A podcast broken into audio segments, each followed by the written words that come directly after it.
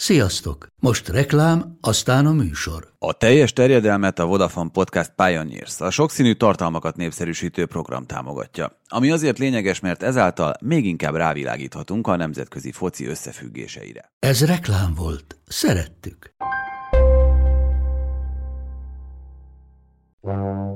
A Digisport bemutatja Teljes terjedelem Magyarország első futballpodcastja Baumstark Tiborral és Haraszti Ádámmal.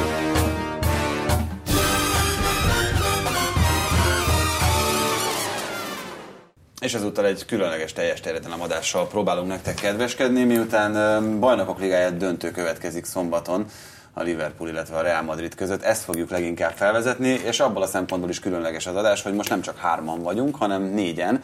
Ennek mindjárt el is mondom az okát. Berei Dánielt köszöntjük újságírót nagy szeretettel, illetve Gabányi Ferencet, a madridi merengésnek a szerzőjét. Daniról kitalálhattátok, hogy ő a Liverpooli kötődés miatt van itt, úgyhogy mind a kettő csapatot egy kicsit jobban ki fogjuk tudni vesézni, de csak a kérdések és a rövid bemelegítés után, mert hogy azért történt ezen a héten is néhány olyan dolog, amiről szerintem beszélni feltétlenül érdemes. A kérdés az úgy hangzik, és ez szerintem nem olyan nagyon nehéz, hogy hány csapat mondhatja el magáról a Begben, illetve a Bajnokok Ligájában később, hogy sikerült címet védenie legalább egyszer. Ki tippel először? Mm. Ugye kettő adott, ezt tudjuk. Ö, mellette én azt hiszem a Bayern München-t, a Nottingham Forestet tudnám mondani. Úgyhogy legalább négy, de mondjuk mondok, mondok ötöt. Ádi, már, Ádi már nézegeti. Nem, a, azt, már a múlt heti kérdésünknek a válaszait akartam közben előkotolni, csak uh, ugye a Bayern Münchennek is volt egy triplázása. Annak kiderült, hogy ez már az ötödik, és azon gondolkozom, hogy az erre féle Inter is duplázott annak idején. Hát nem fog segíteni, mondj egy számot. Szerintem akkor legyen hat. Valóban kettő adott, a BL, illetve a Beck nagyon eleje, és a Beck 70-es és 80-as évek szakaszából még három csapatot mondanék, úgyhogy így összesen öt Na, majd mindenképpen meg fogjuk beszélni. Mindenki, mindannyian keveset mondtatok, ennyit azért előre. De eszembe mint a Milánnak is lett volna. Hát, Na, mindegy is. Meg, meg fogjuk ezt beszélni mindjárt. És a másik kérdést, amit föl szoktunk tenni, hogy tippeljetek meg, magyarázatok, azt egy kicsit később fogom majd most elmondani, mert az inkább, még inkább a bajnokok ligája döntőhöz kapcsolódik. Addig gondolkozzatok ezen, hogy hány címvédő csapat volt a Beckben, illetve a Bajnokok Ligájában. Viszont én azt gondolom, hogy kezdjünk az Európa Liga döntővel. Én is. Mert hogy van itt a körünkben olyas valaki, aki ezt egészen közelről figyelhette, kommentálhatta, átélhette. Mesélj. Jó volt, nagyon köszönöm szépen. Jó, mert hát most azt sajnáltam tényleg, hogy aztán viszonylag gyorsan azért eldőltek a dolgok itt az első fél időben, mert az első 20 perc szerintem abszolút a Marseille volt, most megint ugye beszélgethetnénk arról, hogy mi van akkor, hogyha Zsermának sikerül a meccs azt a helyzetét belőnie. Hát meg hogyha nem Zsermán lenne ennek a csapatnak a csatára. Hát ez is egy érdekes dolog, mert neki is voltak jobb meg rosszabb időszakai már az idei szezonban, de azért ott azt hiszem igazából akkor dőltek el a dolgok, amikor Dimitri Payetet lecserélték, mert onnan kezdve az, az egy olyan mélyütés volt az egész csapatnak szerintem, amiből aztán nem igazán tudtak már kikecmeregni a második fél idő elején, meg amikor Griezmann belőtte a másodikat, onnan kezdve meg igazából nem is volt kérdés. Hát a meccs végén egy kicsit még összeszedték magukat a márszaiak, de igazából nem volt benne sajnos ebben a meccsben, hogy ennél izgalmasabb legyen. Feri, te mint Real Madrid szurkoló, amikor nézel egy ilyen meccset, akkor a városi riválissal hogy állsz? Szurkolok nekik. Mind a Barcelonának, mind a Madridnak, az Atletico Madridnak képes vagyok szurkolni, hogyha nem velünk, vagy nem ellenünk játszanak. A spanyol focit szeretjük. Itt, amikor a legelején kihagyták azt az ordító helyzetet a franciák, akkor egyértelmű volt, hogy minden madridi játékos felkapcsolta a villanyt a fejében, és elkezdett 110%-on koncentrálni. Onnan a csapat is másként működött. Ezután jött az a Marseille szempontjából rettenetes eset, hogy Payet megsérült, és ő azt a plusz tudta hozzáadni a csapat a játékához, amivel szerintem Egára kihozta a két csapat tudását, vagy lehetőséget, vagy esélyeit. Onnantól kezdve, hogy ő nem volt pályán, és előjött a, az a labdaátvételi hiba, egy ki nem kényszerített hiba, szerintem az első gólnál eldőlt a döntő. Azt Lezárás az lehet, hogy a második gólnál történt, de onnan már nem tudom, meg minek az kellett volna Az is egy kicsit már ilyen mélyütés szagú dolog volt egyébként, mert addig a Marseille tök jól játszott, tehát tényleg beszorították az atletikot, egyértelműen jobbak voltak, jól adtak kihozatalaik voltak, és aztán volt egy ilyen hiba hátul, amire szerintem mindenki úgy volt hogy egy basszus kulcs, hiába játszunk tök jól, ilyen történik hátul, és kész egyből volt lő az ellenfél. Én ezt másként látom, amikor a az Atletico elleni tavaszi bajnokit felvezettem, azt írtam, hogy valószínűleg nálunk lesz nagyon sokat a labda, és rettenetesen kevés lesz ebből az aktív szerepe a labdának, mert talán közmegegyezés az, hogy az Atletico Madrid az a csapat ma a világon, amelyik imádja, hogyha fáj neki. Uh-huh. Nem érez magán nyomást, nem kezdenek el remegni a lábak, maga biztosan vágják ki az ötösön belülről is a világ végére a labdát, ha úgy alakul. És ezt kérés tőlük az edzőjük, tudják, hogy ez a normális, és majd jön egy-két hiba a másik csapat védelmében, amivel nekik élni kell. Épp ez volt az, az, az ami a szezon közepén ugye okozta, hogy Griezmann kikezdték a saját szurkoló is, hiszen akkor is kevés esély volt az Atletico csapata, csapatának, viszont Griezmann nem tudott élni vele. Az ő játéka pedig feljavult azzal, hogy ez a szép művelt nagy darab ember Angliából visszatért hozzájuk. És közben Griezmann is kivirágzott. Nem hiszem, hogy ha tartósan 15-20 percen keresztül a Marseille beszorította volna az Atletikót, akkor sem hiszem, hogy arról kellene beszélni, hogy az Atletikó volt aki, aki szenvedett a meccsen. Szerintem ők onnan az 5-ösön, 16-oson belül is rettenetesen tudják kontrollálni a meccset. Itt mind a ketten a, ezt a pályátsérülést jelöltétek meg kulcsként, én magam is úgy gondolom, hogy az volt talán a leginkább döntő pillanat a, a meccsnek. Az jutott eszembe, hogy ez nem így történik, tehát hogy mondjuk nem jön ki a második félidőre pályát, és, és úgy kell lecserélni őt, nem ennyire drámai az, ahogy ő ott könnyek között lemegy, ahogy mennek oda a játékostársak hozzá, ahogy még Fernando, vagy ahogy még Griezmann is oda megy vigasztalni őt, az lehet, hogy lelkileg nem sújtotta volna ennyire a Marseille-t. Dani, szerinted? Szerintem most biztos szimpatikus leszek így, hogy azzal kezdek be, hogy az egyik csapat nem is akart focizni, de nem tudom, hogy a, helyszínről ez hogy, ját, hogy látszott, de az egyik csapat nagyon akart focizni, ez a Marseille volt, a másik pedig nem is próbált meg az elején, és onnantól kezdve, hogy annak a csapatnak, amelyik akart focizni, sikerült egy gólt kapni attól a csapattól, aki nem akart, ez már volt akkora, mm, nem tudom, ütés, úgymond, hogy már, már a pályé, pályát sérülése nem, nem, tehát nem hiszem, hogy ha a pályát a pályán lett volna, akkor ez máshogy alakul. Ez is egy érdekes kérdés egyébként. Még ez a Garcia letette amellett végül is akkor a garas, hogy ők akkor most nekiesnek az Atletikónak, és igazából ez volt a nagy kérdés a meccset, hogy most akkor ő ezt a megoldást fogja választani, ebben érzi otthonosabbnak a saját csapatát, vagy megpróbálja azt, hogy akkor most ők is ráállnak, azért többször alkalmazott már itt a szezon vége felé, ugye három védős rendszert, amikor ő is mélyebben visszaúzta a csapatát, de ez nyilvánvaló, hogy nekik messze nem áll ennyire jól idézőjelben ez a fajta játék, mint az Atletikónak. Igen, de lehet, bocsánat, egy fokkal nagyobb esélye lett volna akkor. Nem neki. azzal mozdítja ki pont a komfortzónájával az Atletikót, hogy ha nem ugrik neki, tehát ugye, amit, amit Feri mondott az előbb. Ez az érdekes kérdés, igen. Lehet, hogy ők akkor érezték volna kényelmetlenebbül magukat, hogyha, hogyha itt visszaáll a Marseille, és nekik kell félelmetes belegondolni, hogy mennyire unalmas döntőt láttunk. Én ettől tartottam egyébként. Én, én ezt egy abszolút reális veszélynek tartottam a meccset Abszolút, igen. Tehát, hogy uh, én is egyébként azt hittem, hogy ez egy pont emiatt eseménytelen dolog lesz, mert nem fogja felvállalni az Garcia, hogy, hogy letámad mondjuk mit tudom, 30-40 méterre az Atletico kapujától. Azzal, hogy ezt megtette, azzal azért valamilyen szinten szívességet is tett Simeonénak. Hmm, valahol igen, de megint tehát, hogyha a Marseille tud élni a lehetőségével a meccsre, hogyha egy-két gólt tudtak volna szerezni abban az időszakban, amikor tényleg, azt gondolom, hogy tényleg teljesen jól játszott a csapat a mérkőzés elején, akkor amikor megint csak sikerült volna, sikerülhetett volna kimozdítani ezt az atlétikot a komfortzónájából, tehát alakulatott volna egészen más, mint ez a mérkőzés, de Simeone taktikázott jobban, ez egészen biztos. Hát Simeone azért általában jól taktikázik, még akkor is, hogyha most itt a, a hétvégén nem sikerült annyira jól a feladatot megoldani az Eibar ellen, de van még, vagy volt még néhány kérdés, beszéljünk meg az Európa Liga döntőről? Egészen nyugodtan. Mert most tovább akartam lépni, csak azért kérdezem. Ja, nem kívánkozik be kivelőni. De hogyha, azért, hogyha, hogyha, hogyha bemaradt valami, akkor még mondjad, mert azért... Nem tudom, én nagyon élveztem az egész De annyit, annyit meg... még azért, hogy itt ugye ez a Lyon-Marseille viszonylat, ez, ez hogyan nézett ki, mert ez volt a másik nagyon érdekes dolog. Hát ugye ez érdekes volt a meccs közben, ugye a közvetítésben nem nagyon mutatták azokat a pályára repülő petárdákat, Hallani fákjákat, így van, és hasonló dolgokat. tetejére repülő volt a stadion teteje, az is megsérült, mert Rengeteg, is Nagyon sok minden. Hát nyilván Márszai szurkolók, ugye nagyon rossz a viszony az utóbbi időkben a Lyon és a Márszai között, köszönhetően Jean-Michel Olásznak, aki egyébként is sem nagyon szereti még alá rejteni a véleményét. és hát ez teljesen egyértelmű volt, hogy itt a Marseille szurkolók ugye már énekeltek is ezzel kapcsolatban, már hetekkel korábban, hogy szét fogják zúzni a stadion, stb. Láttuk azt a videót is, amikor a stadion mellett látható egyik oroszlánt teleragasztották a Marseille különböző matricákkal. Tehát azért várható volt, hogy látunk majd ilyen jeleneteket a mérkőzésen de alapvetően hát a szurkolók között azért talán a két klub között nincsen szerintem annyira rossz viszony mondjuk, mint a két klub vezetések között, és azért azt meg tudni kell, hogy a Marseille az gyakorlatilag tényleg az, mint a Ferencváros Magyarországon, tehát az tulajdonképpen a legnépszerűbb klub Franciaországban. Tehát nekik ez egy óriási dolog volt, hogy ide jutott ez a csapat, és nagyon-nagyon szerették volna azt a sikert, hiszen ugye egyébként sem bővelkedik francia európai kupa sikerekben a labdarúgás története, és hát láthattuk, hogy milyenféle csalódásként élték meg azért a játékosok is, meg a szurkolók is ezt a fajta végkifejletet.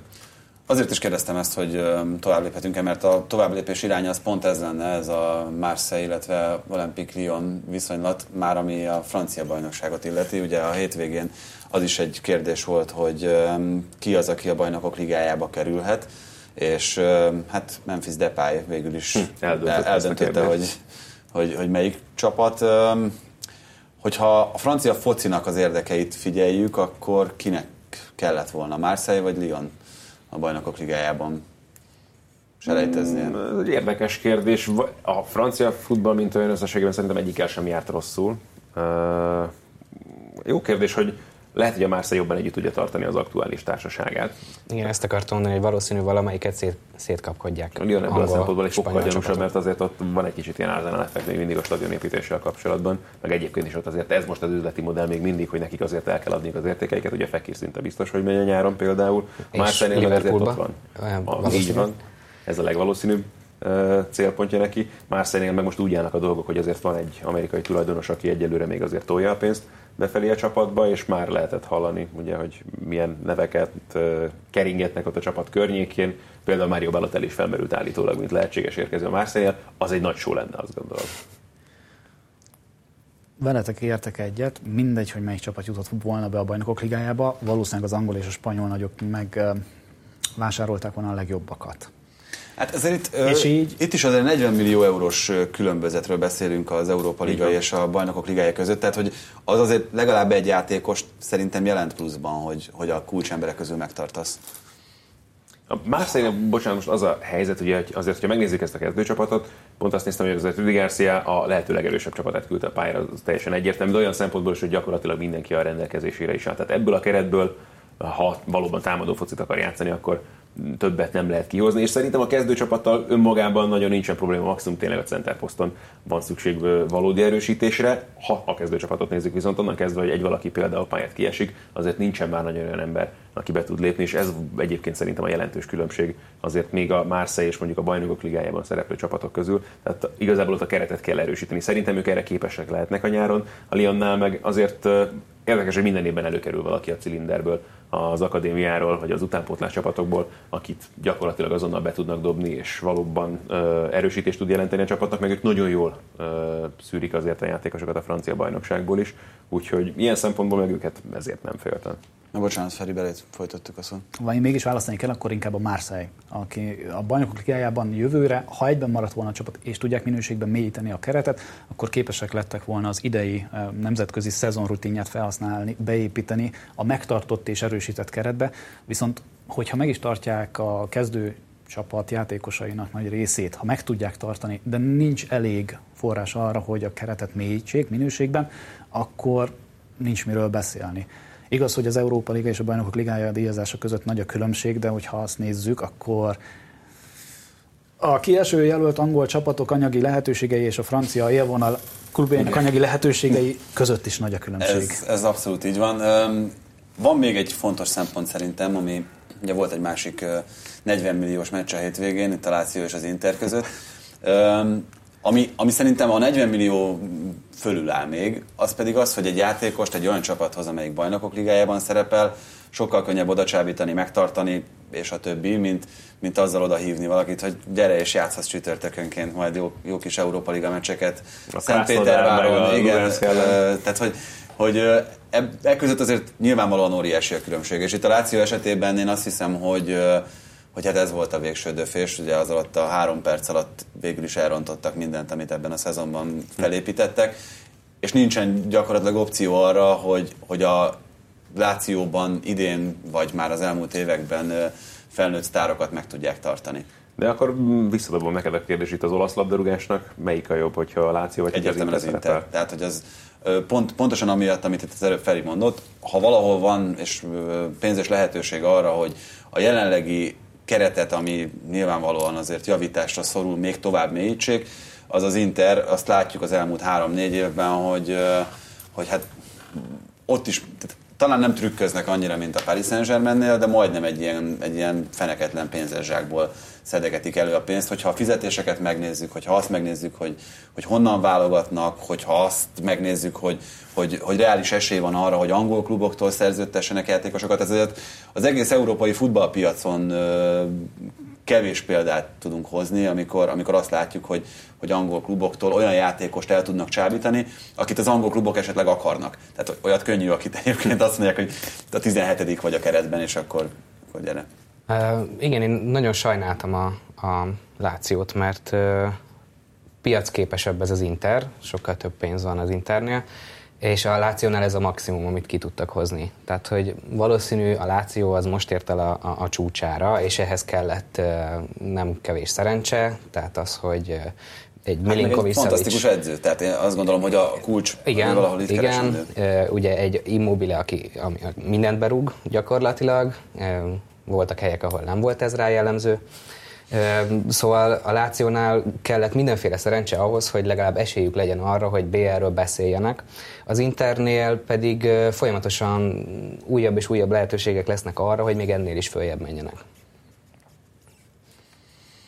Nézzünk még egy ö, utolsó mérkőzést itt a hétvégéről, és aztán tényleg rákanyarodunk a Bajnokok Ligája döntőre. Egy FA Kupa döntőt is rendeztek, amit a Chelsea nyert meg.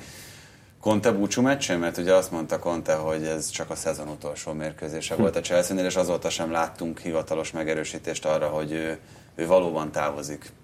Hát csak hogy ott meg a hírek arról szólnak, hogy gyakorlatilag már olyan emberből van kevesebb, akivel még nem beszett össze a kereten belül. Hát igen, de ettől, ettől még mondjuk az nem, azt nem jelentette ki senki, hogy a következő Valóban. szezonban nem. Neki egyébként szerződése van, ezt azért uh ne felejtsük el. Ettől függetlenül ti hogy gondoljátok, marad vagy, vagy megy? Tehát a Chelsea-nél az sosem volt gond, hogy a futball az ronda. Tehát, hogy itt, ö, itt az eredmény volt mindig a középpontban, és én azt gondolom, hogy Hát pont, Ancelotti idején egyébként ez nem volt elmondható szerintem. nem azt mondom, hogy mindig ronda volt a futball, amit a Chelsea játszott, azt mondom, hogy az eredmény az mindig előrébb volt, mint a, a futball szépsége, és, és szerintem, ha valaki, akkor a Conte ö, képes arra, hogy, hogy ö, vissza, vissza menjen oda, ahol az első szezonjában volt. Úgyhogy én, nem, én például nem küldeném el. Ugyanígy gondolom én is. Szeretem Conte játék filozófiáját, imádtam a Juventus élén, az olasz válogatott élén látni azt a tüzet, amit talán csak um, a mi madridi szomszédunk kispadján létezik. Nem szeretném látni azt, hogy ő máshol megy, mert valóban maga a Chelsea is szereti, hogyha nem túl szépen, de eredményesen játszanak. Ez a tulajtól Igen, is de nem ez a tűz hunyt ki pont ebben a szezonban? Tehát azt Én lehetett érezni a azt szezon gondolom- második felében, mint hogyha az nem lett volna jellemző annyira minden meccsen. mint egy párkapcsolat hetedik éve, és akkor megnézzük, mire lesz a nyolcadik éve ennek a társaságnak együtt.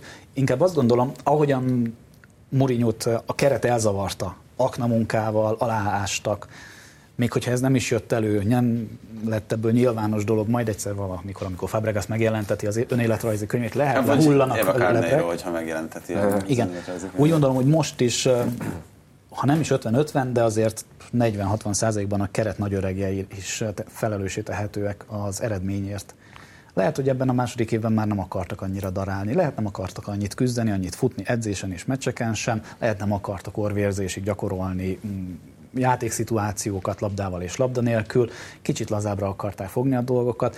Inkább azt gondolom, ha Conte marad, akkor a nagy öregek, a hangadók, a vezéreket kell egy kicsit megfilézni, egy kicsit ki kell őket szedni, újakat kell igazolni hozzájuk, hogyha van rá megfelelő Csak igen, ilyenkor szokott az lenni, hogy az edző, edzőt egyszerűbb kirúgni, leváltani, egy másikat. Találni. Hát a kérdés, hogy van-e a piacon olyan edző, akit most be lehet rántani hirtelen, és be lehet tőle reálisan hasonló eredményeket várni, meg hogy Conténevel mit lehetne kezdeni, vagy neki mihez lenne kedve itt ezzel kapcsolatban. Nekem azért kicsit úgy tűnt, hogy ő se feltétlenül szeretne, vagy ragaszkodna már itt a londoni munkavállaláshoz, legalábbis ebben a kerületben semmiképpen. Ez a teljes terjedelem. Kérdezz tőlünk a Facebookon, értékelj minket az iTunes-on.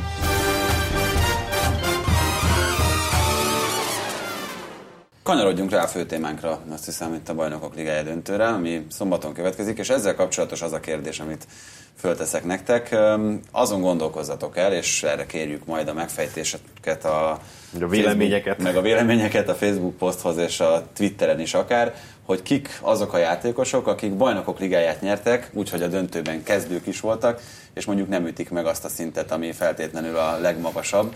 Én egy párat összeszedtem egyébként. Ja, pont azt akartam, hogy amíg ezen gondolkoztak, addig akár a ja, múlt heti hasonló kérdésünkkel kapcsolatban érkezett válaszokat is megosztanám. Ugye múlt héten arról beszéltünk, hogy ilyen évvégi őrült mérkőzéseket soroljatok nekünk, amelyek hirtelenjében eszetekbe jutok. A kedvencemet Konzoltán kommentelte be nekünk a posztunk alá, még hozzá volt az a bizonyos 2000-2001-es Schalke Bayern München versenyfutás a Bundesligában, amikor még a Schalke régi stadionjában gyakorlatilag már felsorakoztak a Schalke játékosai, hogy akkor jöhet a salátástál és elkezdünk ünnepelni, és megszakad végre a hatalmas átok. Ekkor viszont a tőlük kölcsönben Hamburgban szereplő kapus szabálytalankodott, és megfogott egy hazaadást a saját 16-osán belül, amiért közvetett, közvetlen, közvetett szabadrugást kapott a Bayern München, és jött Patrick, Patrick Anderson, Anderson, aki elrúgta a labdát az alsóba, és ezzel végül is az utolsó utáni percben megnyerte a Bayernnek a Bundesligát. Nekem ez volt a kedvencem. Sokan megemlítették Ferguson utolsó mérkőzését, például Bence András is, vagy éppen László Ági, aki előszeretettel ad nekünk jobbnál jobb ötleteket ezekre a kérdésekre mostanában. A Jóisten tartsa meg kiváló szokását. Szóval ez a bizonyos West Brom elleni 5 mérkőzés, az is valóban sorolható, azt hiszem. Lukaku Mester a West Brom. Kategóriával, így van, pontosan. Ezek voltak a kedvenceim talán itt azok közül, amiket megemlítettek. Hát aztán szóba került, hogy ez a bizonyos Honvéd Volán, Volán Honvéd 6 is, amely hát azért más szempontból is egy Igen, elég találkozó volt a Nylon Szatyorral és társaival együtt. Egy ilyen nekem is eszembe jutott. Én kint voltam, amikor a Juventus visszajutott a Szérie B-ből a Szérie A-ba, és akkor ugye már utcahosszal megnyerték a Szérie B-t, Del Piero gólkirály, gála meccs, Buffon nem kezd, elő van készítve a stand, már épp, hogy már behűtötték a bort is délutánra, és a Spéciával játszott a Juventus, és a Spéciának három gólt kellett rugni idegenben, és nyerni, ahhoz, hogy bent maradjanak a Szérie B-ben. És lám kettő-háromra nyert a Spezia. Ez Olaszországban annyira nem, ne, nem, nem, nem sokan lepődtek, nem sokan lepődtek meg ezen az eredményen, de de ilyen nagyon vicces volt látni, hogy a Del Piero meg se próbált mozogni a meccsen, hanem gyakorlatilag állt a kezdőkörben, és mutogatott folyamatosan a, a bírónak, közben a Spezia drukkerek pedig lebontották a kerítést, meg voltak őrülve görög tűzzel. Pár évvel ezelőtt az angol bajnokság is egy ilyen páros mérkőzés utolsó perceiben dölt el. Ez érdekes, hogy nem került elő, amikor Aguero a 93. 94. percben jobb oldalról laposan ellőtte a gólt. Igen, arra van, van közöttünk, aki még jól emlékszik. Ezt te ordítottad végig, nem? Az jól kegyetlen történet volt mindkét oldal részéről. Azt igen, szóval mindjárt azt is megmondom, hogy, hogy miért jutott eszembe ez a kérdés, amit föltettem. Martin Kréneve mond valamit? Borussia Dortmundban azon a meccsen. kezdő volt középhátvédként a Juventus ellen 97-ben, amikor, amikor megnyerte a Dortmund végül is a bajnokok ligáját. Nálam azért ő a, ő a győztes ilyen szempontból itt az elmúlt években, de én Ondót is ide sorolom, vagy Wes Brown-t is, akik kezdőként... Hát meg nem akarnám megbántani Ryan Bertrandet, de ő például ugye kezd... A de azért akkor nagyon jó volt abban a szezonban, amikor igen. játszott abban az interben. De ugye Ryan Bertrand akkor még csak újonc volt a Chelsea-ben, amikor Di Matteo betette végül, is azon gondolkozom, hogy kinek az eltiltása miatt került ő be a Chelsea. Ramirez helyett került ő be szerintem a kezdőbe Igen, akkor, mert ő hiányzott sérülés, mert ő játszott akkor bal szélső, de gyakorlatilag ilyen védekező feladatkörrel. Igen, én felültem még Viktor Valdeszt is magamnak a Barcelonából, tehát hogy ő ráadásul kétszeres. Igen, egy klasszikus. Két, háromszoros vagy kétszeres? 2006-ban? 2006-ban. Nem ő védett szerintem. De, ő védett. 2006, 2009, 2011. Igen, szóval... Ő sem egy rossz választás valóban. azt gondolom. Nekem egy név jutott eszembe, de ezt kizártam akkor, amikor azt mondtad, hogy kezdőként. Ha jól emlékszem, a 2005-ös Liverpoolban Anthony Lötalek pályára Ő lépett. pedig mekkora tehetségként indult annak idején. Óriási tehetség volt, Azon és utána megnéztem, hogy hova ment, és azt hiszem, hogy francia másodosztályba kötött ki pár év múlva. Azon gondolkozom, hogy volt ott a Liverpool kezdőben, azt kellene gyorsan most előkotorni, mert valamelyik spanyol játékos volt, aki ott aztán teljes mértékben... Luis Garcia? Nem rá gondolok, hanem még talán, mint hogyha kezdett volna azon a meccsen. De ez, ez nem mindjárt tudom. utána nézek, mert ez most Nem tudom, de, de egyébként megmondom, hogy miért gondoltam erre, és ezzel mindjárt provokálok is, Dani, hogy ö, nálam Karius is ebbe a kategóriába fog kerülni, hogyha esetleg a Liverpool bajnokok ligáját nyer. Aláírom. Aláírom. Azt mondják róla Liverpoolban, hogy sokkal nagyobb az arca, mint a tehetsége, és ez így is van. Tehát ő igazából túlságosan el van ájulva magától, mint külsőleg, szupermodell Modell, barátnő. De ehhez képest túl sok a hibája. Tehát én előre félek attól, hogy a Ronaldo-nak lesz mondjuk megint hat érintése összesen a 16-oson belül, mint a Bayer ellen, de abból négy gól lesz. Bocsánat, megnéztem közben, nem hiszem, mi volt azon a meccsen a bal hátvéd, de azért jelentkezik a játékunk győzelmére Jimmy Traoré, aki a Liverpoolban kezdett azon a mérkőzésen. Tényleg, az, az Ő szintén egy később a. Juventushoz is átkerült, én azt hiszem. Amikor a Juvének ott a Szerintem 2000-es Musa évek... Sissokóra gondolsz, nem? Ő volt, aki ezt... Sissoko Talán- biztosan. talán Traoré is. De Ö, valamiért Traoré valami is nekem, rémlik. nekem is rémlik. Itt van előttem a Wikipedia, hogy már is meg tudom Ott a Juventus elég sokat kukázott a 2000-es évek. Igen, Csodálatos többek között, igen. Ú, tényleg nem muszok. Nem, uh, Traoré aztán itt uh, Angliában, meg Franciaországban járt be, és aztán a Seattle Soundersnél kötött ki végül.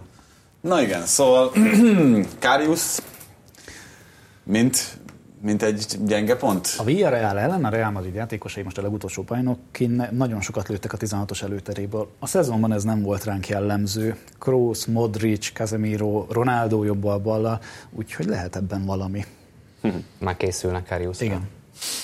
Hát de egyébként, hogyha Mignolé állnak kapuban, az se lehet sokkal Igen. jobb fejt a Liverpool. De azért, azért nálam, nem tudom, tehát hogyha, hogyha kettő kapust egymás mellett teszem, és szerintem nem kérdés, hogy Karius fog kezdeni itt a szezon második fele alapján, akkor én még mindig Mignoléra voksolnék. Egy olyan Mignoléra nyilván, aki játszott előtte, meg azért van önbizalma, most őrültség lenne ezután a második fél szezon után őt védetni. Meg nyilván itt sokat emlegetik, hogy Karius mellett szólhat ez a 16 ö, kapott gól nélkül lehozott meccs a szezonban. Aztán lehet, hogy csak jókor volt jó helyen, és éppen szerencsé volt, hogy úgy jött ki a lépés, hogy őt tette, akkor becsapott a klub, és nyilván akkor már nem akart változtatni. Nem tudom, hogy ez pontosan hogy nézett ki nála az idei szezonban, meg ha őszinte akarok lenni, azért Karius se láttam olyan nagyon sokat védeni, de az kétségtelen, hogy amikor láttam, akkor meg nem győzött meg. Úgyhogy valóban ez egy teljesen jogos felvetés vele kapcsolatban. Hogyha ugyanezt nézzük a a madridi oldalon, akkor kimered jelenteni azt, hogy a, ennek a Madridnak is a leggyengébb pontja a kapus, vagy ez, ez nagyon tévút? Ha úgy kérdezed, hogy a keretet tekintve, Hát vagy nem, a, a- sok a év kezdő átlag csapatot. kapus értéket tekintve, akkor nem. Nem mondanám. Jelenleg a mi leggyengébb láncszemünk az egész játékot tekintve baloldalunk, és konkrétan Marcelo védekezése. Hm. Idefele azon gondolkodtam többet magammal, hogy ami a Liverpoolnak a jobb oldali védekezése, az a mi baloldali védekezésünk. A PSG, a Bayern München minket ott filézett ki. Ott jöttek ránk, onnan kaptuk a gólokat. A Bernabeu-ban James arra az oldalra indította be, nem is tudom, talán Müllert talán, de lehet, hogy más. Lényeg az, hogy amit nyerünk Marcelo a támadásban, azt mindet nagyon sokszor bukjuk a védekezésben. Úgyhogy jelen pillanatban a mostani formát tekintve azt mondanám, hogy a leggyengébb láncemünk az Marcelo lesz a védekezésben. És hát ugye ki van a Liverpool jobb oldalán, jobb oldali Mi támadóként. lassú gyerek. Úgyhogy ez Az lesz a kérdés, hogy... Penant még ott van? Az az. Jörgen Pennant kezdett szerintem azon gondolkozom, Aténban az nem, létezik. 2007-ben kezdett ő szerintem. Erre gondolok. Tehát a, igen, Igen. A, a vesztes meccsen. Aha. De ott szerintem kezdő volt egyébként. Nekem is. De a győzteseket keressük. Én őt szerettem. Én- Ja, mondjuk is szerintem olyan sokan nem voltak így, vagy nem tudom, Hmm, a, jó, abban az időben. Megmondom, jó, teszem hozzá rögtön, hogy ugye Penent a Ő is ilyen angol csoda gyerek. Jó, de nekem van egy ilyen fura fétisem ezzel a, ezzel a nem olyan jó játékost isteníteni típusú. Tehát nekem Arvelo, Álvaro Arbeloa a mai napig a egyik kedvenc Liverpool játékosom. Ö, Ő is egy, ő is egy unikális most ben voltunk a, a Brighton ellen a, az Anfielden, és bementünk a múzeumba. És van kirakva 15-20 mez, amit Gerard adományozott a Liverpoolnak. Totti, Del Piero, tehát így a legnagyobbak. És ki van rakva egy Álvaro Arbelamez, még a, a Real Madridból küldte neki a, a, a Gerardnak, és egyiken sem volt semmi felirat az aláíráson kívül, az Arbelamezhez volt egy cetli rakva, és az volt ráírva, fölröhögtem hangosan, néztek rám az angolok, hogy mi van, az volt ráírva, hogy időhúzó csere. Közben megnéztem, Peneti lekezdett a Milán elleni 2007-es meccsen, de ki volt azon a meccsen a Milán bal hátvédje? Kaladze. Nem, Marek Jankulovski. Ja, hát Jank, azt hiszem nem volt rossz játékos. De mindegy, tehát én Oddot sokkal rosszabbnak tartom, és ő Ő volt, a, ő volt a jobb hátvéd. Hogy- úgyhogy, úgyhogy ne, tehát, hogyha kettő közül kell választanom, akkor ötször Jankulovski, tehát ő játszol inkább ballábasan is jobb hátvédet, mint Oddó. Na de igen, szóval vissza, vissza ehhez a mérkőzéshez, akkor Dani, te is egyetértesz ezzel, hogy ott lehet a mérkőzés kulcsa, vagy ott dőlhet el? A... Abszolút, abszolút. Ugye a Real úgy támad, hogy kettő ember marad hátul gyakorlatilag náluk, és a, a Liverpoolnál pedig három úgy megy föl, hogy az, az csontig. Tehát a, a Mané, Salah, Firmino hármas, ők, ők ott szereznek labdát, ahol, ahol legkorábban lehet. És igen, valószínű ott lehet megverni ezt a, ezt a Madridot, hogyha, hogyha szabadon hagyják Firminót visszalépni labdáért, és Marcelo nem ér vissza Szalára. De ott, ott 20 perc alatt akár nagyon sok gólt kaphat, a, tehát ott eldőlhet a párharc. Ez az én elképzelésem is. legnagyobb egyetértésben bólogatok erre. Épp ezért gondolom azt, hogy a két csapat közül a kiszámíthatóbb a pool. A mi játékunkat mesről mesre újra lehetne eh, írni, elemezni. Egyszerűen annyira nincs ebben a szezonban egy választott útirány az idán részéről. Baj ez feltétlenül egyébként? Egy ilyen minőségű keretnél nem feltétlenül baj. Viszont ha azt nézzük, hogy hány pontot vert ránk a Barcelona a bajnokságban, akkor igen, annak is megvan az előtörténete. Valószínűleg azért november végén, december elején elengedte a csapat a bajnokságot. Legalábbis mi ezt olvastuk ki a játékosok közeli kamera képéből, a nyilatkozataikból. Nyilvánvaló volt, hogy ah, esetleg a fiatalok valahogy elvergődnek a királyi kupa elődöntőjéig, akkor ott oda teszik magukat. Nem történt meg, akkor marad a bajnokok ligája, és akkor írunk még egy arany oldalt a csapat történelem Igen, ennek meg is van ez a fajta íve ennek a szezonnak, tehát hogy azért az látszik, hogy a csúcsforma az azért mostanra, vagy itt a szezon fontos meccseire. Leginkább három játékosnál van, van nagyon látványosan jelen a formájavulás, Bél, Isco és Benzema. Úgy is ezt mondom, hogy Benzemát ekézzük, Bélt futtatjuk a lovin, és Isco gyakran nem fér be, még most sem kezdőként, vagy ha igen, akkor első csere. De náluk hármójuknál lehet látni a munkamorálban, a teherbírásban és a megoldásokban, a legutóbbi meccseken Bél talán mindig gólt lőtt, hogy valami helyre kattant ahogy Neymarnak volt a borotvás reklámja, most a srácoknál itt a madridi térfélem kattant be valami, és igen, fel van pörgetve a csapat 100%-ra. Én egyébként még Ronaldót is ide sorolnám, hogyha A jelentős formája Um, igen. Igen, tehát ő az e- első fél évben olyan, nem csinált volna semmit azért, hogy ö, nyerjen egy BL-t tavasszal a, a Real Madridnak. Így van, Ronaldo a Paris Saint-Germain első meccse óta. Viszont ez a három második játékos akkor még nem tette oda Mhm. így magát. Bél nem véletlenül nem volt kező a PSG és a Bayern elleni mérkőzéseken sem. Igaz, akkor sérülés, az legelső talán sérülés miatt is, de meglepő volt, és nem véletlenül lettek erősebbek azok a plegykák, hogy talán eligazol.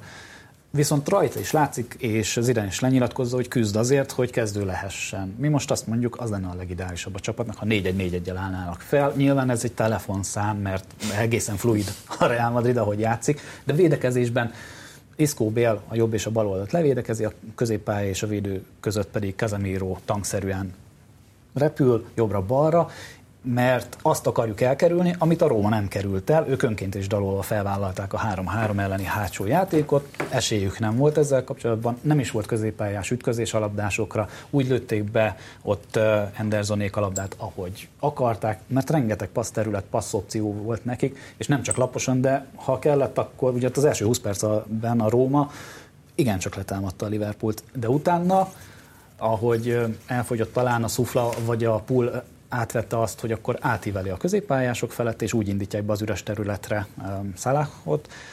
Mm, ezt el kell nekünk kerülni, ütköznünk kell. Kezemirónak biztos, hogy most ütköznie kell, és 20 percen belül nem kaphat ságát, mert akkor utána rá fognak játszani. A védő négyesünknek ö, legalábbis védekezésben még Marcelónak is fegyelmezetten vissza kell zárni, és mi vagyunk azok, akik rákényszerültünk a Liverpoolra Oda kell, hogy adjuk a labdát. Nekünk azokból a meccsekből kell felépíteni a meccstervet a döntőre, amelyeknél idén a pool elbukott. Ahogy én megnéztem, a West Bromwich Albion talán nem verték meg ebben a szezonban, úgy, hogy mindhárom meccsen több mint 65%-ban volt a poolnál a labda. A száraz gyep. És a... Nyilván a Madrid, Igen, nem volt eléggé a Madrid nem fog 40%-os labdatartás alá menni, de odaadhatja a labdát. Én azt mondtam, hogy a pool fegyverével kell megvernünk a pult. Ha belemegyünk egy adokkapokba, akkor elbukhatunk. Tavaly azt mondtam, az a csapat nyeri meg a döntőt, aki a másodikat rúgja. És akkor ezt tartottam meccs előtt, tartottam a félidőben is egy-egyes állásnál. Most azt érzem, hogy az a csapat nyeri meg, aki először tesz szert két gólos előnyre. Mind a két csapat hozzá van szokva ahhoz, hogy gólt kap. Mi meg sem Könnyen lehet ezen. egyébként, hogy a, a legszórakoztatóbb döntőt fogjuk látni. Remélem. Úgy benne van a pakliban, igen. Mert, mert ezt mind, te is most legtöbbet Szaláról beszélsz. Meg úgy mindenki igazából, nem is csoda, hogyha 42 gólt rúg valaki a szezonban, akkor róla beszélnek. Viszont kiemelném azt, hogy itt Firminónak és Manénak, de leginkább Firminónak legalább akkora szerepe van abban, hogy ez az egyiptomi srác ennyi gólt lőtt. Most is lát, én láttam élőben Brightonban azt, hogy egyszer, vagy a Brighton ellen egyszerűen minden megmozdulása a csávónak a zsenialitást súrolja, és, és minden rajta megy keresztül. Tehát úgy játsza a hamis kilencest, tudom, hogy nagyon erős összehasonlítás, de gyakorlatilag a Messi után a következő hamis kilences, Még pont azt a felvetést akartam Firmino. megejteni, hogy Firmino lenne a Liverpool benzemája. Igen, biztos. Ugyanazt játszák. Annyi különbséggel, hogy Hát azért Benzema kicsit jobban tartja a pozícióját. Benzemához közelebb játszik Ronaldo, itt viszont Firminónak két másik játékos társmozgását is be kell kalkulálnia, de zseniál, ahogy lehozza ezeket a mérkőzéseket, könnyezünk, szeretnénk, ha Perez rávetné ki a hálóját, kellene. Tehát Benzema azért nem tudom, talán, talán angollal, a Barcelona második legeredményesebb játékosával, az öngollal. Van Nem- nem nagyon partiban, bocsánat, de kellene, mert nálunk ugye Benzema is valahol kiégett. Lehet, hogy új pályára vágyik a kamera mögé, ahogy az ügye is volt korábban, de azon kívül, hogy most az utolsó másfél hónapra vagy egy hónapra felszívta magát, nekünk augusztustól kellene egy jó játékos. Igen, most hát Ja, azt akartam mondani, hogy befejezve a gondolatot, hogy nagyon sokat beszélünk Szaláról, és arról, hogy majd ő futkározik be Marcelo mögé, és az ott nagyon veszélyes lesz, mert a Marcelo fölmegy. De azért Zidán sem ö, hülye, ő is látja, hogy Szalá meg tudja futni Marcelót, ezért valószínű oda fogja rakni Marcelót, vagy ö, Modric fog kisegíteni ö, arra a szélre, ö, vagy Casemiro. Hát igen, Sergio Ramosnak egyegyeznie kell Szalával, akkor az nem biztos, hogy... Igen, viszont, viszont azt kell látni, hogy ez a, ez a Liverpool támadó sor, ez 86 gólt lőtt idén. És nem mindet a, a Brightonnak, meg a Bournemouthnak, hanem, hanem rúgtak 8-at a Manchester Citynek, rúgtak hetet a Rómának, szóval azért jó csapatokat is kitömtek. Öm, itt, itt akkor is nagyon veszélyes lehet a pool, hogyha mondjuk Szalát kiveszik a játékból, ö, olyan szinten, hogy mellé rakják a Marcelót, mert a, a Firmino, hogyha a, a védősor és a, a középpályás sor nem zár egymáshoz védekezésben nagyon-nagyon közel, akkor nagyon kicsi terület is elég a Firminónak ahhoz, hogy ott egy, egy Mané bokapassz, vagy egy Salah bokapassz, az ott, az ott jó helyre menjen. És ebben fejlődött nagyon sokat a Liverpool. Szokták mindig mondani, hogy a, Kloppnak a játékát azzal lehet ki kivédeni, hogyha odaadják neki a labdát, és akkor felállt fal ellen adogast körbe, nem tudnak semmit csinálni. Csak hogy jött ez a szála gyerek, ebben a szezonban, aki olyan gólokat rugdosott, hogy fölfűzött három méterre négy-öt védőt, akik fetrengtek, és fölvágta a pipába. És most már nem biztos, hogy az elég, hogy, hogy beállnak a, a, a tehát beáll a két sor ember, nyolc ember a 16-oson belőle, mert lehet, hogy a szála ellen az sem elég. És ezt a kettőt egyszerre a Firminónak ezt a, ezt a lehelet finom játékát és a Szelának a felállt fal elleni játékát azért már elég nagyobb feladat. Tehát szerintem messzebbre vezet annál, hogy, hogy Marcelo ho- hogy fog játszani a döntőben. Legyetek képen a futballvilág legérdekesebb történéseivel. Hallgassátok minden héten Magyarország első futballpodcastját, a teljes terjedelmet.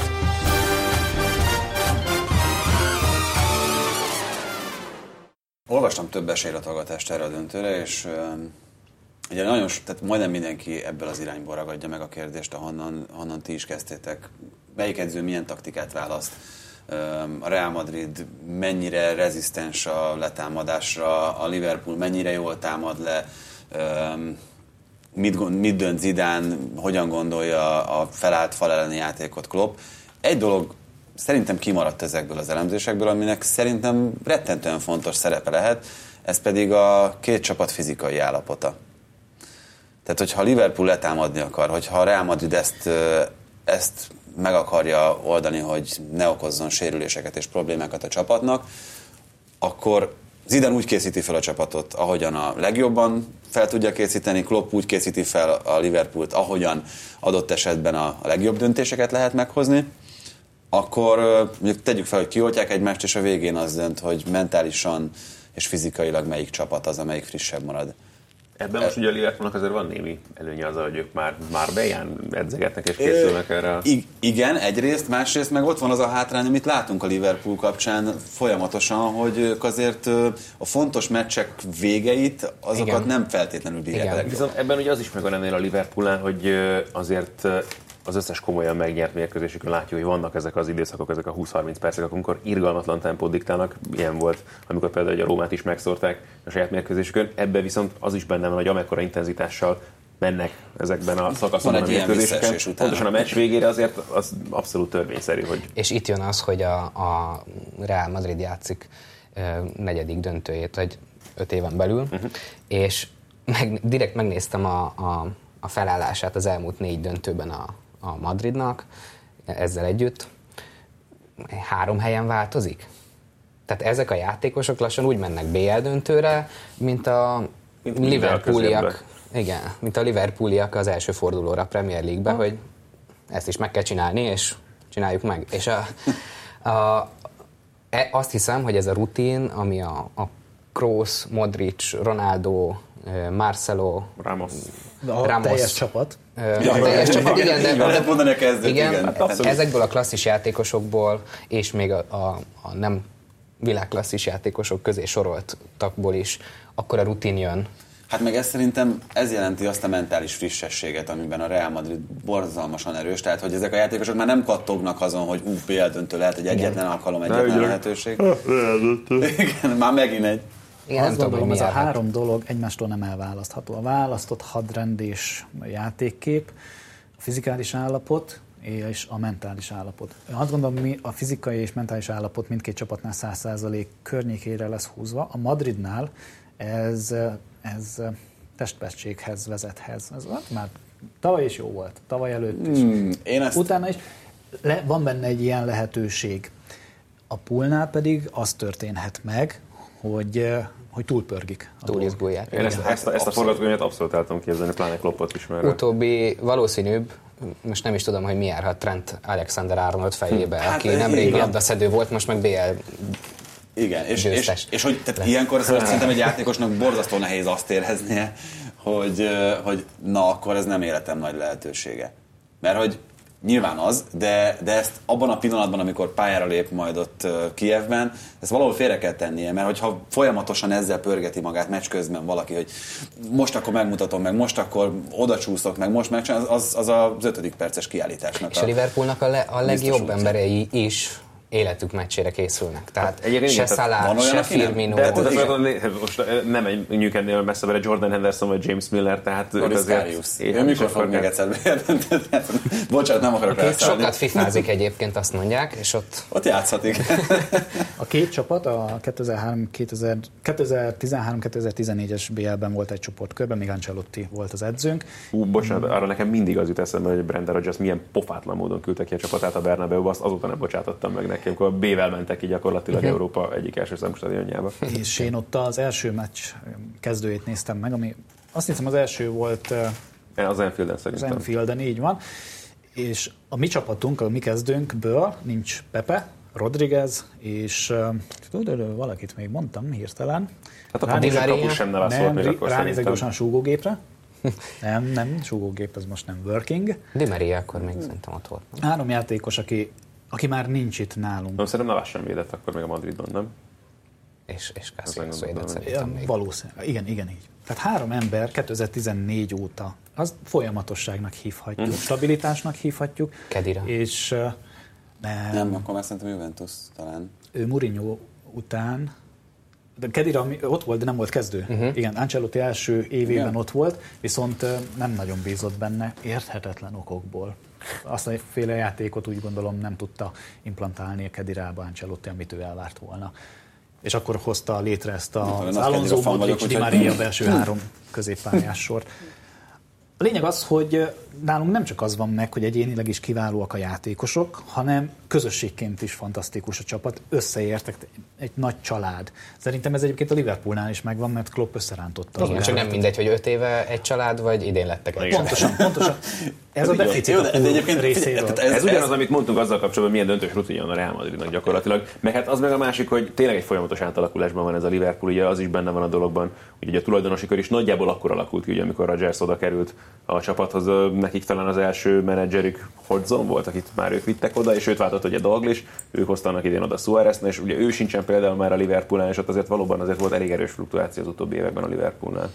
Viszont ez, amit Dani mondott, hogy egy éve egy család, ez azért szülhet pozitív energiákat is. Tehát, hogyha először csinálsz ugyanazokkal az emberekkel valamit, tehát, hogyha először mész el, úgy utaz- utazol el a, a barátnőddel, először játszol a Most kisfiaddal. erre mondta Valentino Rossi azt, hogy egy új lányjal elmenni fagyizni nagyobb élmény, mint a régi barátnőddel szexelni. Tehát, hogy ez, valószínűleg ez a kategória, amire gondolsz. Úgy néz neki a meccsnek, hogy miért ne sikerülne. Elterveztünk, a Real Madrid nem érdekel, miért ne sikerülne az, amit mi elterveztünk. Hát sikerült nekünk ez a Róma ellen, a City ellen, Igen. stb. Az egyetlen különbség a Róma meg a City elleni, amiket felhoztál az előbb, hogy ott is sok gólt lőtt a, a Liverpool. A Róma szerintem ott nagyon elrontotta az első mérkőzésen a felállást, a Citynél pedig Guardiola ugyanazt a filozófiát viszi végig, ellenféltől függetlenül 2008 óta. Viszont most, hogy elkezdtünk erről beszélgetni, még egy név jutott eszembe itt Karius mellett, akit ebbe a kategóriába lehet, hogy be lehetne sorolni. Ez azért mi Dejan Lovrennél sokat töprektünk már, hogy hogyan kerül a Liverpool kezdőjébe, meg hogy hogy nem kerül más, vagy nem sikerült más találni. Nekem Parapasztal kapcsolatban az, az a gondolatom folyamatosan most már tényleg nem csak amióta a, Liverpoolnál van, hanem a korábbi Southampton. Southamptonos évében is ezt véltem róla, hogy hogy ő egyébként egy nagyon jó képességű, nagyon jó játékos, csak nem tudják őt igazán használni az edzők. Tehát, hogy nem feltétlenül olyan csapatban játszik, ami neki a legmegfelelőbb. Meg nem feltétlenül olyan ember mellett, mert ez a másik, ami, ami, ami nagyon sok mindent meghatároz. Igen, inkább az utóbbi szerintem. Mentálisan vannak problémák a Lovrennél, ő hajlamos arra, hogy kihagyjon, ez nem túl jó egy középhátvédnél. Valóban. De ez, ez oldódott meg egyébként ö, ezzel a 75 milliós transferrel, amikor Van Dijk megérkezett. Azt látni az elmúlt ö, hónapokban, hogy ők ketten, mint hogyha nem tudom, évtizedes jó barátokként játszanának együtt belül, hogy, hogy végre megtalálta a párját a, a, a Lovrennek a, Igen, Strüter Szakóval nem nézett azért ennyire jól ki Lovren. Igen, igen. hogy csak kettő nevet Mondjuk a említsek a Szakó mozgásába sem lehetett bízni, ott, ott az ott nagyon, nagyon durva volt, tele volt hibával. Ők ketten most már olyan, olyan biztosnak tűnnek. Eddig arról beszéltünk, hogy mi várható magán a döntőn. Kicsit tekintsünk ennél tovább, mert szerintem az is legalább ennyire érdekes kérdés, hogyha akármelyik csapat nyeri, teljesen mindegy, hogy itt most a Real Madrid vagy a Liverpool. Elérkeztünk valami fajta korszak határhoz a, a Real Madridnál? Nem akarom lelőni a Bajnokok Ligája döntő után tervezett posztunk témáját, ami arról szól, hogy korszakos edző és csapat el most Zidane és a Real Madrid. De ennek a korszaknak a végéhez érkezünk egy bajnokok ligája győzelemmel, Ha vagy... csak abból indulok ki, hogy a csapat sztárjainak átlag életkora 30 és a felett van, akkor igen. Kellenek az új igazolások, valószínűleg lesz is valamilyen új galaktikus igazolás. Reméljük nem a aktuális világbajnokság legnagyobb sztárja, mert Rodriguez sem igazán vált be. Annak ellenére, hogy a statisztikai mutatók, a gól, gólpasszok per perc a, alapján ott volt az elitben a csapatban, amikor itt volt, de nem ennyi jó játékos között nem került be a legjobb 11-be, viszont kellenek. Ronaldo 33 éves, Benzema 30, Ramos 32, 33, Modric 33, ő sem lesz fiatalabb, és így tovább, és így tovább. Kellenek ezek a játékosok. Ami viszont érdekes, hogy Az elmúlt években Perez, mint hogyha meghazudtolta volna a korábbi önmagát, hiszen leigazolta mai szemmel apró pénznek tűnő 30 millió euróért Kovácsicsot, ott van nekünk. Aztán Ceballos, Vázquez. Ceballos is 30 volt. 2,5 vagy 2,8 millió volt Asensio, és akkor ő még csak kopogtat a kezdőtagságon. Kineveltünk egy Lucas Vázquez, aki ugyanúgy az Espanyolban játszott, mint Asensio. Tehát megvannak ezek, és akkor a, a tölt, ez nagyon csúnya kifejezés, de nem beszélhetünk Asensio, Lucas Vázquez, Kovács esetében arról, hogy ők sztárjátékosok, világelitek lennének, eladható sztárok. Kellenek, kell egy-két olyan játékos, akit idegazolnak, de csak akkor fog ez megtörténni, ha Ronaldo elmegy. A Real Madrid Ronaldo orientált csapat. Tehát akkor megfejtem, amit mondtál, nem érkeztünk korszakhatárhoz. Még, de közel vagyunk. Ha nagyon- Tehát az, ha el nagyon tudod képzelni azt, hogy, hogy Ronaldo bármilyen forgatókönyv után azt mondja, hogy neki ez volt az utolsó éve a Madridnál? Látva a fizetését a szerződésén, nem. Viszont ha nagyon csúnyán kikapunk a pultól, és egyértelműen eh, megaláz minket a pool egy eh, olyan játékkal, mint a Róma ellen, vagy a City elleni első meccsen bemutatott, akkor nem biztos, hogy marad Zidane, akár mekkora hitele van, akár mekkora legenda is, de egy nulla, nulla kupás szezonról beszélünk akkor. Igen, itt veszíteni valója egyébként csak Zidánnak és a Madridnak van ezen a, ezen a meccsen, mert a Liverpooliak már úgy vannak ezzel az egész szezonnal, hogy uh, legjobb 16-ba jutunk a BL-ben, és megvan az első négy, akkor itt Klopp elérte azt, amiért őt két éve idehozták. De azzal, hogy bejutott a döntőbe, gyakorlatilag jutalomjáték lesz. Igen. Öm, és, és Zidán viszont tényleg bukhat, mert akkor ez egy nulla, nulla kupás Viszont tegyük szezon hozzá, lesz. vagy még inkább a véleményetekre vagyok kíváncsi, mert azt Perezből simán kinézem, hogy mondjuk tényleg egy ilyen mit tudom, 5-2-es Liverpool győzelem után akkor azt mondja, hogy adios Zinedine, köszönjük szépen. De én meg azt gondolom, hogy ennek ellenére is, ha itt bármi történik ebben a döntőben, nem hiszem, hogy szabad lenne az idánt elengedni ennek a Real Madrid, de pontosan azért, mert látjuk, hogy ő össze tud rakni, akár szerintem egy másik csapatot is nyilvánvalóan a következő évekre, és én simán el tudnám képzelni, hogy legyen belőle egy olyan edző Madridban, mint amilyen mondjuk volt Ferguson vagy Wenger az Arsenalnál, ha megvan az a fajta türelem, mert az biztos, hogy tehát nehéz ilyen edzőt leakasztani bárhonnan a polcról, és Egyetértek, Zidane meg bizonyított annyit szerintem az elmúlt években, hogy legyen ennyi hitele. Más kérdés, hogy tudjuk, hogy Perez meg a hitelkezelés az hogy működik. Ha Steven Gerrard véletlenül ilyen edzői pályafutást futna be a, Real, vagy a Liverpoolnál öt év múlva, hogy négyszer döntőbe vezeti a csapatot, abból mondjuk csak hármat nyer meg, nem hiszem, hogy elküldeni a Liverpool vezetősége Gerardot, mert át az utolsó döntőbe kikaptunk 5-2-re a Barcelonától. Szóval én azt gondolom, hogy meg kéne becsülni a, Madridnak, és ott kéne tartani akkor is. És egyébként pontosan arra, ugye az előbb emlegettél azzal kapcsolatban, hogy milyen játékosok kerültek a madridi keretbe az utóbbi időkben, enne, ezen Zidane hatását egyértelműen lehet szerintem érezni, és pont ezért is gondolnám azt, hogy már csak ezért is tarthatnak ki egyébként Perez bizalma is Zidane felé, mert elkezdett egy ilyen munkát, ami viszont még biztos, hogy nem ért véget, és itt azért ez már a generációváltás vérátömlesztésnek az egyértelmű jelei szerintem, akár csak Asensio és Vázqueznek a beépítése is egyébként ebbe a csapatba. Egyértelműen, amikor Mourinho idején a kispad mellett segítkezett, akkor hozta Varánt. Ugye ez egy legendás történet, Varán rátette a telefon, nem akarta elhinni, hogy Zidane hívta fel. Onnan kezdődik. Um, Asensio minden egyes alkalommal elmondja, hogy neki Zidane volt a példaképe.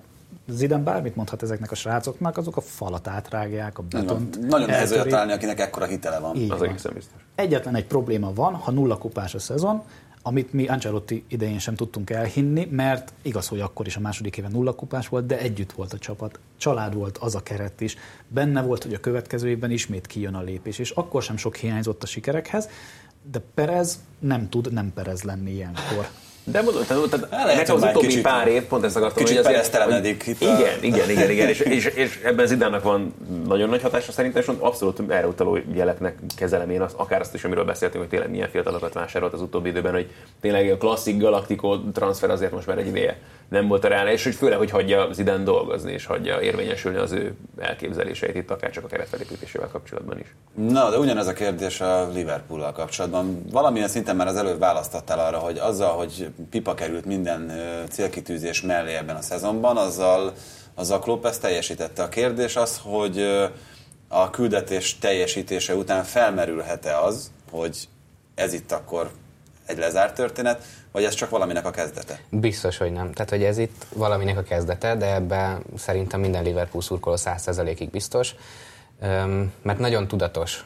Ha megnézed a átlag életkorokat a Premier League-ben, a Liverpool keretének a legalacsonyabb Hogyha a kezdő 11-eket, akkor is valami harmadik, negyedik legfiatalabb csapat ez, és akkor ehhez jön hozzá egy Keita biztosan, egy, egy várhatóan egy Fekir, jó lenne most már egy kapus is.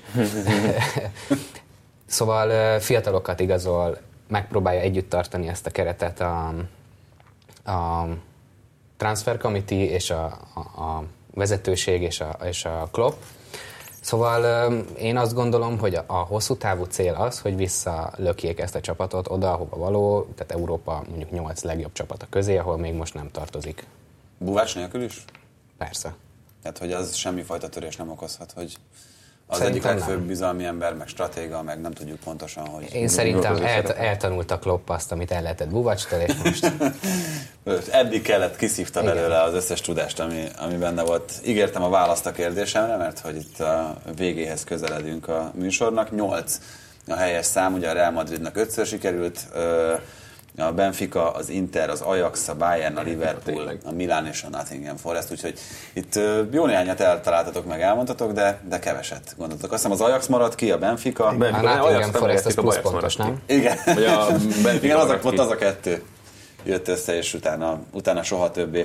Na hát nagyon szépen köszönöm, srácok, hogy elfogadtátok a meghívásunkat, és hát kiki szurkoljon a kedvenceinek, és mi pedig szerintem annak szurkolhatunk, hogy ez tényleg olyan kiváló döntő legyen, amilyet, amilyet megjósoltunk. Remélem, hogy majd utána is beszélünk, és, és kíváncsi vagyok, hogy mennyire jött be az, amit mi jósoltunk és vártunk ettől. Úgyhogy nektek köszönjük, hogy itt voltatok, nektek pedig a meghallgatást. Sziasztok! Köszönjük mi is a lehetőséget, sziasztok!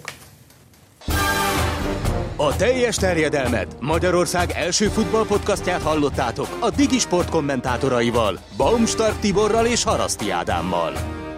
Kérdéseiteket feltehetitek a teljes terjedelem Facebook oldalán és a Twitteren. Tartsatok velünk jövő héten is!